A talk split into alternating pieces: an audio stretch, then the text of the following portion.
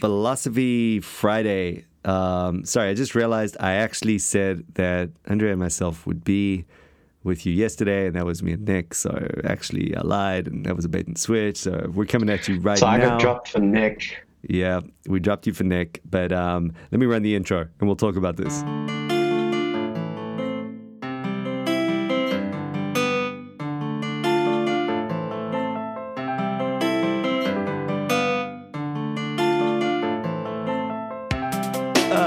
Great theme music? I love it. It's questy. That's great. I still think uh, that the, the theme music I sent you is, is good. I think it deserves an airing. I think we should put this to a public poll. Play Yeah, the theme well- music I sent you. Yeah, Play actually- your theme music and see what it You've just reminded me of. Um, I have got a little bit of feedback that you know, on on the one, I've got I've got opposing feedback, right? Um, Yeah, well, that's always the case. yeah, where you know the one the one uh, bit of feedback with our intro um, is that it stops just before the awesome drum part, and it's like musically it's a Oh. big no no, and so I'm like okay, but then then um, the other thing is that. The, when the drum part continues, the opposing feedback is, "Wow, that gets super trippy, 80 weird, you know, pixel uh, MIDI file kind of thing, and, and uh, you know, I, that's kind of what that was my impression. So that's why I cut it at that point. And then uh, we have got a third sort of strand of input on this, um, and that's that it's just getting a little boring, we need a new one. And um, and then you know, to be fair, we got the fourth strand that says we love it. Everything's awesome. Just stay exactly the way it is. Um, so so there we have uh, the quadruple. Mike, your own vote doesn't count, bro. totally. Um, so we uh, we we got to figure out what to do about this. I figure like you know all this we're actually getting some decent hits now downloads wise so it's uh, thanks for everyone that's listening it's um uh, we're cruising. It's doing well. You know we've got i think we're nearly at a thousand downloads a week which is um you know i don't know. It's a good like intro to podcasting vibe. And um and so, Yeah. just thankful for everyone that's listening in and uh, getting some great comments and feedback, and everyone's just kind of um, uh, just letting us know of you know areas that they've appreciated it, and uh, just some j- suggestions moving forward. I've tried not to get too swamped down with hey, I'm responding to everyone individually, just because I know I'm not going to be able to follow that through anyway. So you know, let me just uh, make a blanket sort of statement there. But um, certainly, you know, we're, we're hearing it and uh, I'm, I'm processing it, and we'll, you know, eventually it'll find its way in. It's just I'm not very organized, so that's why it'll take a long time. But basically, um, you know, the whole the whole kind of pod week thing, I think, is getting more and more refined. Uh, one of the things I'm thinking about changing is just making whatever Wednesday to more a worldview Wednesday, and then Philosophy Friday a federal Friday, so that we've got you know Meredith Monday, Two Kingdom Tuesday, Worldview Wednesday, Theology Thursday, Federal Friday, 1689 Saturday. Um, there might be something to that, just in that we're we're keeping it in in the same sort of arena. Uh, we can still get philosophical on Wednesday. It's the same thing. Well, it's the talking same, about the same and that's kind day. of the idea because there's the same. We want to dissect the same concept from different angles and so grow in one particular area. So it's got to be, uh, you know, it's varied enough. You want it to be kind of niche in that sense. I don't know. Maybe that's something that's something I'm trying for. niche. But I do, I do enjoy whatever Wednesdays. Got to say, you know. So it's I'm taking. Yeah, because when else are we going to talk about the Nephilim, bro? Yeah, and that's aliens? true. Well, it you just know- wouldn't come up in no, you know when we would talk about that. Meredith Monday. Worldview Wednesday. Meredith Monday. Oh, it's true. Yeah, Yeah. anything he talks about. Yeah. So we just need to get a lexicon of all of, I mean, lexicon, uh, uh, kind of an index of all Yeah. of the, you know, words he uses. And Uh-huh. that's our springboard into whatever. Totally, totally. One time. So I don't think we'll more or less be dealing with the same thing. It's just it'll be a little bit more focused. So if you want, let us know how you feel about that, um, and uh, we might, you know, just take that on board and move forward. But again, you know, maybe when we introduce that Sojourner Pod Week, we'll bring in a new tune. Hmm. What do you think? Mm. But not Andre's tune. Andre's tune was like boogie woogie. Yeah, it was like a boogie woogie tune. It was like. uh, Okay, I demand that you play it to everyone now so they know what's I going on. I just care about you too much. I don't want you to get slaughtered. They, they have the right to vote. It's just it's Like, the it's the fruit of self delusion. You know, it's it's what what's going on right now is going to hurt you. I have to protect you. Someone has to stand in the way Oh, man. and stop it from happening. Oh. Yeah. Okay, so, you know we've got it. We need it's got it can't just be any old tune as well. I don't want just some like super you know weird kind of intro boogie woogie, you know thing. I I don't want like a rock tune either. You know like those crazy like guitar solo openings, and it's got to be like, dude, we're on a journey. You know, and it's gonna be kind of Yeah. classic. It's gonna be kind of classic. you know, you know? Oh, what about something? Yeah, okay. Classic, going on a journey. Do you know what I'm thinking? what? I'm thinking classical music from the Romantic period. It's like all chaotic and stuff. Oh, It's no, like no, no, tohu vabohu. No, I don't like that. we're not postmodern for crying out loud. nah, it's too much. But Yeah. if you put like a bass beat to it, Nah, Then no, no. We want right. coherence, logic. We want all things Aristotelian. We want um, we want everything good that the Reformation produced by way of classical music. You know, Mm. and yet it's all just a little too dramatic for an opening for a podcast. So, you know, you need to. it is. That's why I think I don't know. The thing we got going right now is pretty insane. It's it's amazing. It does just do that thing wrong. If you don't say so yourself. I do, I do, yeah. And can't Just do it once. Just put my thing on once. Nah, I got to protect you. I think you should get Nick and Chris to do one as well, and then we can do like a little. Oh. I think that's a bad idea. Uh, I think the cool reason thing. the reason you got to outsource stuff that's not in your direct area. Like Nick's Nick's a musician, and uh, I know that that would get nasty. If you if you gave him that job, you'd just be like, you'd take it too seriously. It'd be too crazy.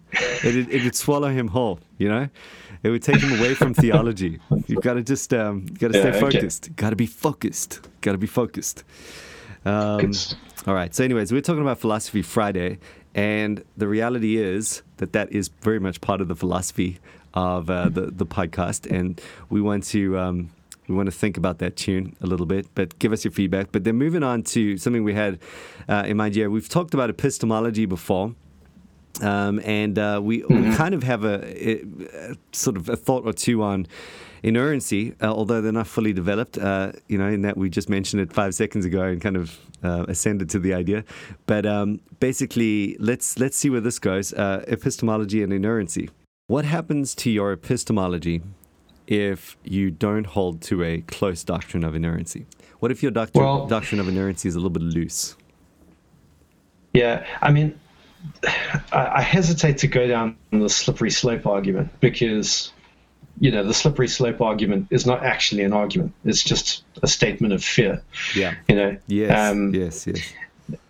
so like but but you know with that in mind the slippery slope of that is that basically you you begin to lose control very very quickly of what you can trust to be true and what you can't so practically speaking if you let go of an of inerrancy you let go of authority um, you know it's just a matter of how long you can hold out before you eventually buckle you know so um, th- that's practical. That's the slippery slope argument, which is a bad argument, but that is practically a, a factor.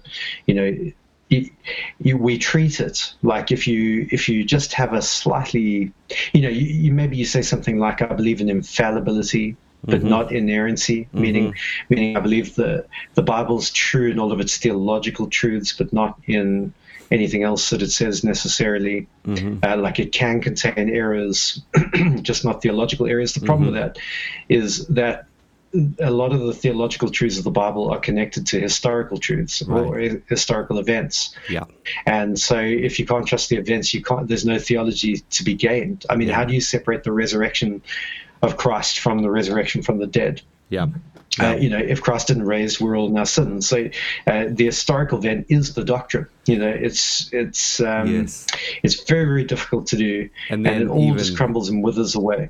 like how do you separate a floating axe head from the resurrection you know in the sense that it's one cohesive claim to the supernatural Yeah, exactly. Hmm. Yeah. yeah. So, so at a practical level, it's just very it's very difficult to hold to any kind of uh, confidence and assurance in the Bible's authority and truthfulness unless it is inerrant. Hmm.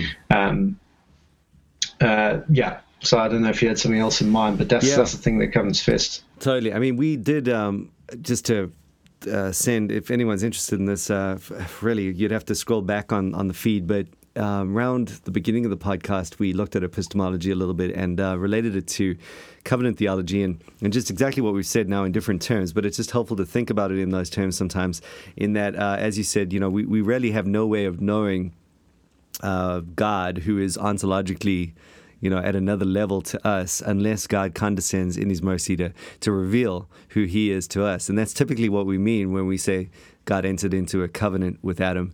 You know, that's that's that's this mm-hmm. uh, this means through which man might commune with God. That's so when we talk about our covenantal basis for epistemology, that's very important. Um, but you know, it, it extends into this issue of you know, because a covenant, how do we have access to that covenant uh, now? Well, the co- the covenant produces the canon. Uh, the the canonical documents come from that covenantal arrangement that God has made with man. Um, especially if you if you've worked through that at any level and you've tried to see what your doctrine of canon is. Um, hopefully, you've landed there good and well. Um, some of the best books out there on on canonicity uh, take that angle. I think um, Herman um, You've got, uh, you know, Kline's obviously got his structure of biblical authority, and then Warfield on his apostolicity. Um, but they all just uh, really nail down on this issue of God revealing a covenant to us, and from that covenantal um, uh, basis of epistemology comes canon. And so as soon as you're into that, you're into, okay, so where are the, you know, at, at what level of, of inerrancy do we have these um, canonical documents? And uh, th- that we call the Bible.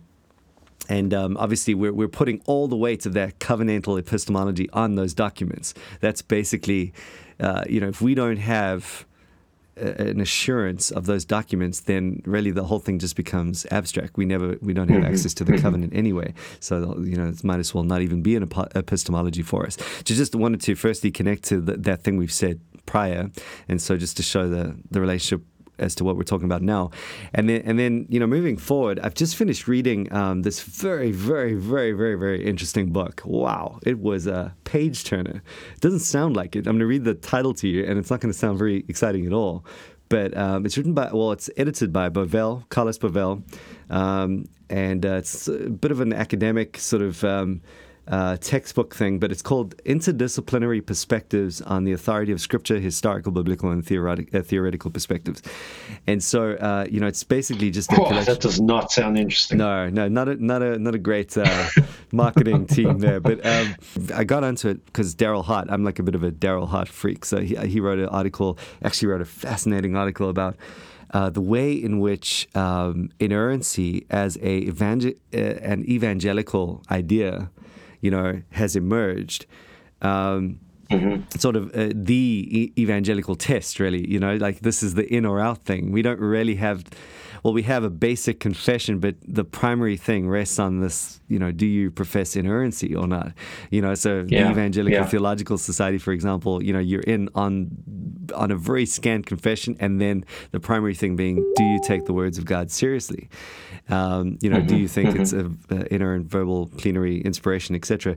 And um, and so it, you know, he just relates it to all these sort of teams, and so basically he's saying, um, you know, look at all these, look at the way in which we've created this this infrastructure. You're in evangelicalism as a movement um, arising post Second World War. Um, if you can, you know, hold to this doctrine, and, and and he basically shows how it just falls apart at the seams because it has no. Um, uh, what is it? How does he term it? It has no interpretive authority uh, w- when you don't have any ecclesiological sort of framework for it. So he, you know, he, he's obviously coming at it from a from a confessional viewpoint, um, mm-hmm. and um, he is, um, you know, thinking about the the need for a, a kind of Presbyterian confessional uh, ecclesiological framework um, as as a means through which to interpret this word because otherwise, what we're doing is, you know, no one's ever, you know, when it comes to interpretation, we never are actually looking at the word alone. You know, we're always looking at our interpretation of the word. And so it, you, you lead to such fractured, you know, division because you're unable to, mm-hmm. through the lens of any historical, ecclesiological sort of greater framework, um, measure your own vision of that word to uh, you know against something more concrete and objective and so Yeah. it just Yeah. ends up it ends up becoming like a, a random shibboleth he calls it you know just a are you in or are you out kind of thing but it means nothing Yeah. it means nothing And the way that that in practice gets measured out is things like: Do you believe in a literal six-day creation? Yes. Are you a young Earth creationist? Um, you know, it's it's that kind of thing that becomes the the test of whether or not you believe in inerrancy. And so, I think the the point you raised is is hugely important. That the application of inerrancy or the understanding of it is linked not only to epistemology, the idea of revelation, um, from a God who is truth and truthful. Um, but it's also linked to hermeneutics. It's, it's, it's linked to how you interpret it. Because if you're interpreting it in isolation or badly, yeah. uh, you're going to find all kinds of contradictions um, that you're not going to be able to understand. If you don't understand fulfillment or typology, or you're going to you're going to be at a loss as to how the New Testament is using the Old Testament, and all those kinds of things freak people out. You know, um, so you you you do have to have uh, a hermeneutic that flows out of out of the doctrine of Scripture as well. yes Uh, you know that helps you to be consistent with it. yeah Um, so it is all related. But the other key thing that you mentioned is, um, you know, it is those documents. And it's most people do not know this. Most people do not think about it. But inerrancy as a doctrine only applies to the original autographs. yep totally totally It doesn't apply to every copy, every translation. You know, your NIV translation of the Bible is not inerrant. no no. So the major point and yeah. and people whenever i tell people that they're like what? What are Yeah. you saying? That sounds bunker. Are you saying i can't trust my bible? I'm saying I, I, you can't ever I'm, I'm saying nobody has ever said that you can trust the niv alone. Yes. You know if, if you if you if you pick up an NIV and an ESV and, um, and NLT and a whole bunch of other translations and you compare and contrast them all, to, you you are fine. Mm-hmm. You are not going to get. But if you rely, I mean, just you know, going back to the conversation on Genesis 6 mm-hmm. the translation there really steers your interpretation towards the demons and woman thing hmm. because it describes it as the sons of God and the daughters of human beings. Mm-hmm. Yeah, which automatically makes you think this is an angel human thing mm-hmm. rather than a you know this is a non-human being human being thing mm-hmm. rather than sons of god daughters of men which is what it actually says. Hmm. So uh, you know translations are not inerrant. Totally. And copies are not inerrant. Hmm. And uh, and it is uh, it is only the original things that uh, the original autographs uh, that were inerrant but does that mean you can't trust the Bible? No, because obviously we've got so many copies that we can really narrow it down um, to like within a percentage, uh, like within one of of of what was in those original autographs. So y- you can trust that things have been um, what's the word passed down yeah, um, or just accurately verified as the original. Yeah, and I think even it's so, and also just as Yeah. the as the counterpoint to that, you know, in that you know you do it's so sure now. So much textual criticism has been done. It's so you know you're at that ninety nine point nine percent at this point, and it's like. It's so sure that you know th- it's the one area that that you know critics don't even go to anymore. They they they you know they might not believe what the Bible says, uh, but they can't they can't talk about the thing we have in our possession now as being an inaccurate representation of those originals. Uh, you know, it's just too there's too much um, confidence now. You know, it's just uh, an established science Yeah. of textual criticism. I mean, they do try, but you just have to watch the James White versus Bart Ehrman debate, and Yeah. then that'll help you out. Totally. Well, you know, But, they, they uh, don't succeed. They just there, there's no even the Bart Ehrman thing. I mean, you you're sort of relegated to the fringe at that point. You know, um, it's it's not Yeah. like mainstream critique of the of the you know of Christianity anymore. Um, so No. you know, but it is yeah. important though when it comes to you know you read your Bible and you might see uh, a footnote and you think, well, what's going on there, or Mm. um, you know. A, you know, some kind of apparent contradiction in the gospel. I mean, it is possible mm-hmm. without rejecting inerrancy. It is uh-huh. possible to acknowledge yeah. that there is a copy issue going mm-hmm. on, and that doesn't affect our doctrine of inerrancy. And most people don't realize that. Uh-huh people carry around a kind of fundamentalist view of inspiration, and yeah. people reject inspiration because they see that that's obviously not true. When yeah. they're looking at the footnotes in their Bible, uh-huh. and they're seeing the little, there could be this or it could be this, mm-hmm. or um, or they notice that some parts of you know John are not in some translations of the Bible, but it is in other translations. And yeah. like, what yeah. is going on here? Um, a big issue to do that is that people don't understand that it only applies to the original. So yep. you are not rejecting inerrancy to acknowledge that there's a problem um, with a copy um, yep. or yep. with a manuscript family or something like that. Totally. Big and point. That, and that, that sort of escape from fundamentalism into proper, uh, you know, responsible event evangelicalism is mm-hmm. is what you want. Mm. Totally. You know, and it, even just down to languages, I think probably the, the primary motivator for learning languages is that, you know, it's not that you you're going to necessarily read the Bible. You know, you could you could do the same thing. I think more or less with several translations. But the problem is like, you know, like the the Hebrew allows for, and I've just found this so often.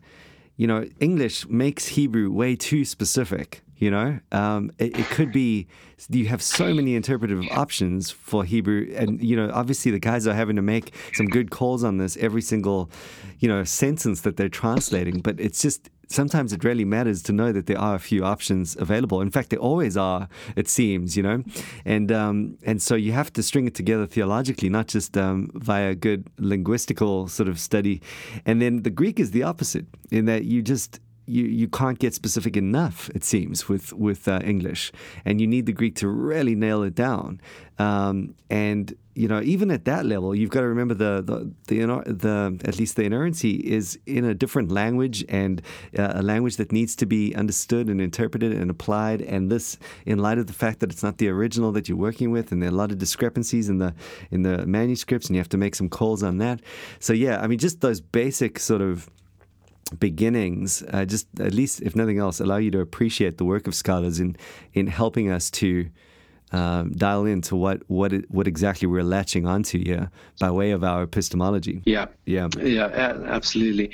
Because um, it is a, it is a shame how many people, uh, you know, I've come across who have rejected uh, the doctrine of inerrancy really, really reject, and then that that's the first step in rejecting the doctrine of Scripture and sometimes the faith. Mm.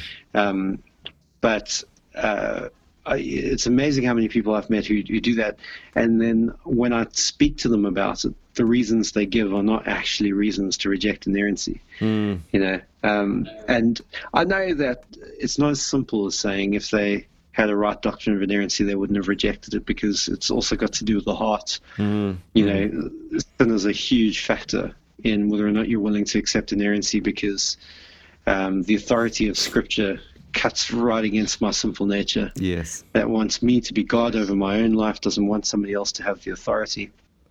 Yeah. And if you can silence God's voice, uh, then you can live your own way. So that's a factor as well in all mm-hmm. of this. But uh, but for those folk who genuinely succumb to doubt, mm. you know that and and they do not are not equipped with a, an you know a well reasoned uh, doctrine of inerrancy, then yeah, it's just easy pickings. Mm, um, right. There was actually a famous athlete in the UK who uh, uh, sat was went to some sort of gala event, was sat at a table next to a, a well-known biblical scholar mm-hmm. who basically and th- this athlete was a Christian, grew up in an evangelical church, and so believed the Bible. And that night, that biblical scholar basically just broke him down, just mm. you know showed him all of the errors, supposed contradictions in the New Testament. And by the end of the dinner, the, this guy totally kind of renounced his faith. Mm. Um, and it was quite well, quite a well-known um, incident here in the UK. Okay. And mm. um, but we we actually analyzed it when I was at Oak Hill mm. in one of our New Testament classes, and it basically came down. We looked at all those sort of contradictions and things that were cited, mm. and none of them, none of them um, were were troubling really. Right. You know, there were there were very easy answers to it, but just because so it he his, had a view of yeah, the Bible, yeah. that was unsettled by it, that was Yeah. enough. It just sort of it, it's it's why it's why it's not just what we believe; it's why we believe it that that really does matter. Like you, if you believe the right things for the wrong reasons, you're building on a very flimsy foundation that Yes. can easily be torn apart. Whereas if you are building uh, the right things, uh, the right beliefs on the right reasons, you are much much stronger. Mm-hmm. Yeah. And that's never more the case than in, with inerrancy. Yeah, I agree, one hundred percent. I think so, and and you say yeah. So it's super important not to have this weird kind of view of inspiration and inerrancy that um, almost treats the Bible as if it's more like a the Quran or something. You know, um, you know Yeah. this biblical asceticism where you you know it only seems to be the Word of God as revealed through men over ages, but actually it's this is what it really is. It's the the, the King James version floating down from the sky, leather bound and you know gold gold plated and all that. And and so you know you have to make sure that you really tuck in and see what brought you that Bible that you hold in your hands and what it really is. And um, and I think I look I've, I've I feel like I've done a fair bit of study on it. It's only led to a, an increased confidence for me. You know, it's it, it did I must admit had to it, originally you come in with those really weird sort of ideas uh, that you just thought you know, someone must have the original somewhere, right? Otherwise, how are we going to know about it? You know, and then your next thing is Yeah. like, well, that's we got to get like the hundred percent translation thing right. Otherwise, how can we read the English one? You know, or, or something along those lines. You're just bringing these very, very um, simplistic thoughts into it to begin with, and yeah, those do need to get cut down, and maybe that does hurt a little bit, but what gets built up again is far more sturdy and far more able to endure and far more, you know, re- revealing of the the infinite wisdom of God in the way that He chose to bring us the Word. Um, and it means that you're going to sit down with that scholar guy, and you're not going to get chewed up alive by some random sort of points that he's bringing up. Uh, they just they're just going to fall where they do, and and they're going to be part of this robust understanding of inspiration that you have. Um, and so, yeah, King James only controversy is a good uh, was a good avenue to get that. James White's book uh, was very helpful in showing you know why that's all wrong, but it continues to be a uh, an issue of relevance, um, and so it's it's always going to be a good book just because he chews that subject up so well. Um, but you know, the other thing that we haven't really touched on that I think is also probably something worth um, just at least initially mentioning, and then maybe we can come back to this at a later point and, and deal with it some more. But you know, often you have the um, it, it- so what we've touched, I think, is just you've got the textual critic angle. You you need to know um, you know the various manuscripts involved and, and how this process was. Um, you know how we verify the originals without having them, um, and then you know the, the the language issue is is big, and we have to remember the translations that we have are you know they're, they're trying their best, but they're always going to be wrestling with things. The thing that I think there's a third sort of dimension to this, and maybe it's in the realm of interpretation, translation, um, no, not not translation, interpretation slash theology, um, is the you know if you basically um, have a view that everything is going to be inerrant um, in some sort of modern scientific sense. Um, You know, perhaps I'm thinking you mentioned earlier the six day creation thing, and you know, now not wanting to harp on that that issue so much as just to mention that often within those realms of, of thinking, th- there's a great big anachronism that takes place, in that you're expecting you're expecting the Bible to refute Darwinian evolution from a scientific standpoint, and then you know when the Bible says something that's a little bit out of whack you know you're asking the wrong questions of it so you're getting the wrong answers you know and and that's what's creating this weird Yeah. issue if you ask you know 21st century scientific questions you're going to get the wrong answers. That's not the bible. It's not written in that way or for that purpose. And yet we are affirming there's yet an inerrancy. I think of jesus and the mustard seed for example. Um, you know uh, or Yes. Uh, what else? I mean, you've got uh, even Genesis 1 and, and, and the idea of like basically, uh, you know, one of the articles that I just read in this um, book Uh, this was uh, written by Paul Seely, where he talks about the old Princeton theologians and how they um, they basically you know were very much in that period of a scientific kind of awakening and Darwinian mm-hmm. evolution, and and so had to kind of cope with all of this stuff, and um, very much wanted to enforce a historical grammatical hermeneutic and uh, assume a biblical view of uh, a biblical inerrancy, um, and yet found themselves just you know, at a, at a real loss at a few points. And so, you know, basically took the approach um, listen, you know, we just want to let this play out, let the dust settle, and we'll find that the Bible is right. And and then they you know, where you had the, the Bible talking about the sun going, you know, uh, moving mm-hmm. around the earth, and you know what what what do we make of that? And and uh, I mean, it's interesting because even in the in the writings of Francis Turretin, for example, you know, he will freely say, well, yeah, they, they believed that the sun moved around the earth. and it's just kind of like, there yeah, it is. Yeah. And uh, that's probably true. You know, it's probably like the, the Israelites yeah. believed that the sky, uh, the sky was a solid thing, you know, it was totally solid yeah, blue stuff. Like a bolted dome. Yeah. That, you know, had floodgates in it. Yeah, and so even just in the reference to creation, you know, you've got the firmament being yeah. split. Is that a scientific description, or are they, you know? And then Calvin comes along and he's like, no, it's just it's you know, it's being accommodated to what they can see, you know, with their with their um, eyes, and um, and so you're left with a strong tension because you know, if the Bible is affirming what they see with their eyes, you know, and, and often this is mm-hmm. talked about as a phenomenological, um, you know, understanding of, of the of the scripture. Um, it's not it's it's only it's inerrant in that it correctly affirms what they can see you know? It's not it's not uh, inerrant in its scientific claims at that point necessarily. It's not you know the, the two are in different categories. And so you have to be able to understand that. Otherwise you're just going to be walking up against the wall every every two seconds. Um, you know the the bible is talking about things in a certain way with a certain point. You're not, uh, uh, you know, and the, and the goal is never to to uh, show ancient peoples that their science was very primitive. you know what I mean? Mm. Yeah. Yeah. Yeah. Yeah.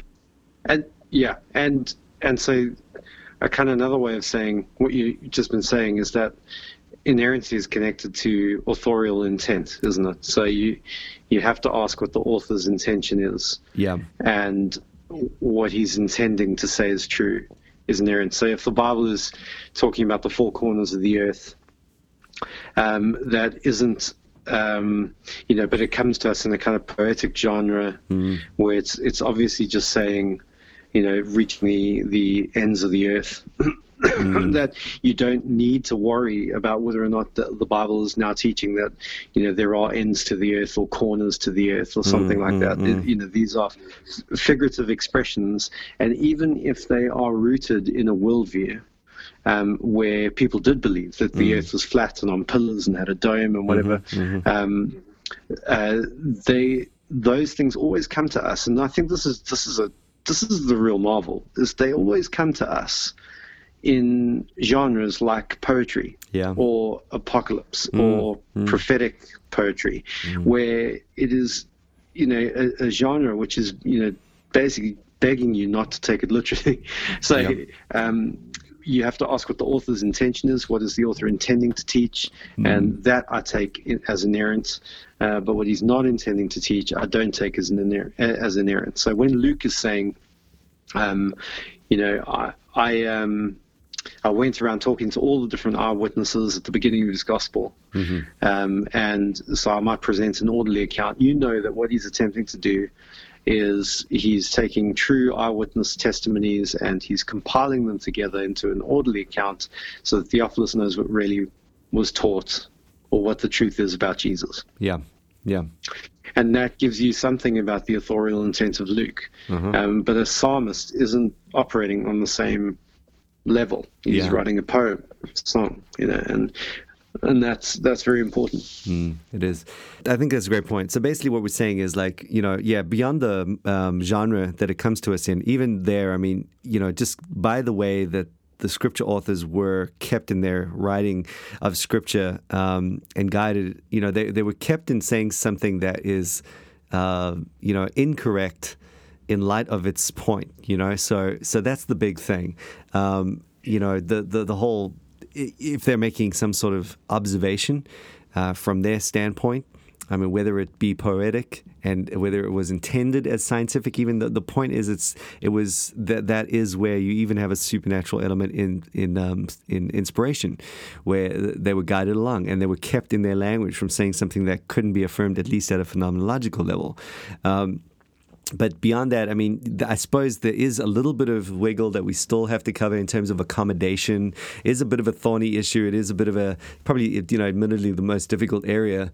And I think a lot of good scholars are, are kind of moving in a direction that is, is you know, is acknowledging that perhaps inerrancy is not grappled with this enough. But um, you know, where where you have God, I mean, everyone would gladly affirm God accommodates to our understanding in so many different ways in the way that He's revealed Himself.